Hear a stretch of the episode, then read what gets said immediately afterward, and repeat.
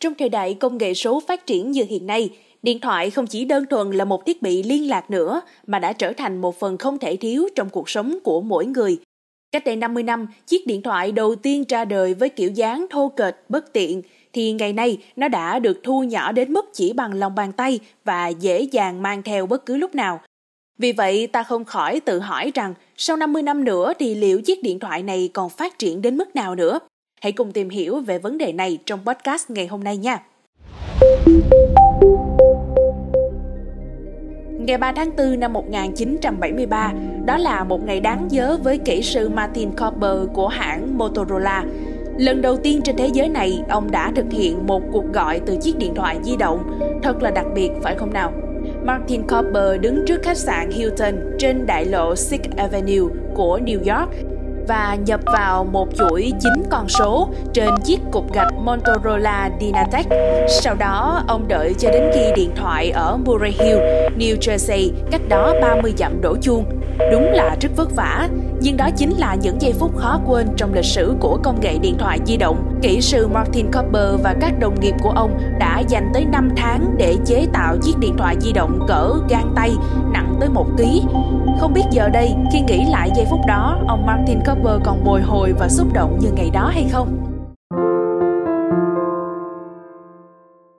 Martin Cooper sinh ra tại Chicago, ở Mỹ. Cha mẹ ông là người Do Thái, lánh nạn từ Ukraine. Trả lời phỏng vấn trên trang Motherboard, Martin tâm sự, từ bé ông đã biết mình sẽ trở thành kỹ sư vì ham muốn khám phá, thử thách và sáng tạo. Thật tuyệt vời khi đến năm 22 tuổi, Martin đã tốt nghiệp kỹ sư điện tại Viện Công nghệ Illinois.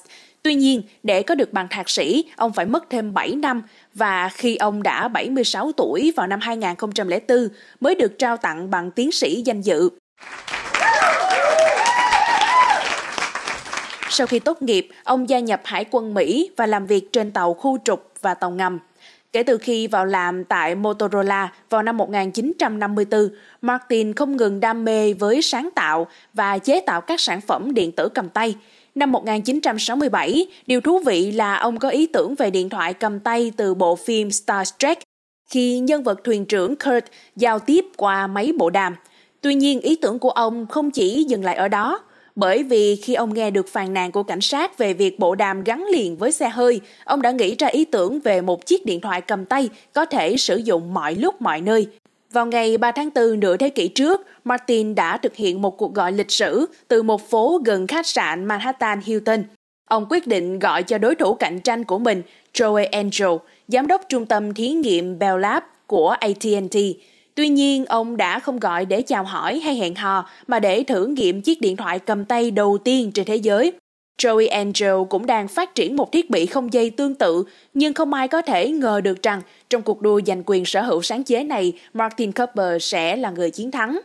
Tôi đứng cùng một nhà báo, tôi bèn bấm vào số bàn của Joel Engel rồi nói, "Chào Joe, Martin Cooper đây." Bên kia chào lại, "Chào Marty." Tôi bèn nói ngay, "Tôi gọi cho anh từ chiếc điện thoại di động đây, nhưng là điện thoại cá nhân mà tôi đang cầm trên tay đây."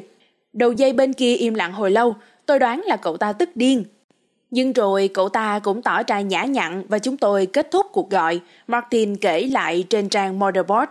Để có thể trò chuyện với chiếc Motorola DynaTAC cục gạch kia, trong vòng 35 phút, đội ngũ của Martin đã phải sạc pin cho đến 10 tiếng đồng hồ và thiết lập một trạm thu phát đặt trên nóc tòa tháp Burlington Consolidated, nay là tòa nhà Alien Capital Building ở New York.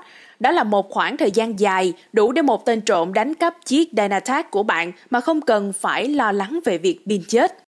Tuy nhiên, sau đó mọi thứ tiến triển nhanh chóng với nhiều cải tiến. Motorola đã đầu tư 100 triệu đô la Mỹ vào nghiên cứu và khoảng 3.500 đô la Mỹ để chế tạo chiếc DynaTAC đầu tiên. Tuy nhiên, thiết bị này mới được phát triển thương mại và bán ra thị trường sau 10 năm với giá bán lẻ lên đến gần 4.000 đô la Mỹ. Nghĩa là với số tiền đó, bạn có thể mua một chiếc laptop mạnh mẽ ngày nay. Wow! Thời điểm đó thì khối pin của điện thoại Motorola nặng gấp 4 đến 5 lần so với điện thoại hiện nay. Sự tiến bộ của Motorola cũng giúp ngăn chặn sự độc quyền về dịch vụ di động của tập đoàn khổng lồ AT&T, đồng thời cũng tạo cơ hội cho những đối thủ cạnh tranh khác tham gia vào cuộc đua phát triển lĩnh vực mới này. Giá bán lẻ của DynaTAC là $3.995, tương đương khoảng $10.400 theo tỷ giá hiện nay. Vì vậy, nó không phải là một sản phẩm dành cho đại chúng. Mức lương tối thiểu ở Mỹ vào năm 1984 là $3,35 một giờ. Điều đó có nghĩa là một người lao động bình thường phải làm việc hơn 1.192 giờ chỉ để mua một chiếc điện thoại. Nghĩ đến đó, ta có thể nói rằng chiếc điện thoại đó không phải là một thứ đơn giản để sở hữu. Trước khi DynaTech 8000X được sinh ra, điện thoại di động có kích thước khổng lồ, cồng kềnh và chỉ dành cho những khách hàng giao tiếp qua điện thoại ô tô. Còn DynaTech 8000X thì khác, thiết kế của nó tương tự như những chiếc điện thoại di động hiện đại với bàn phím số quay, màn hình nhỏ hiển thị văn bản và số và anten tích hợp.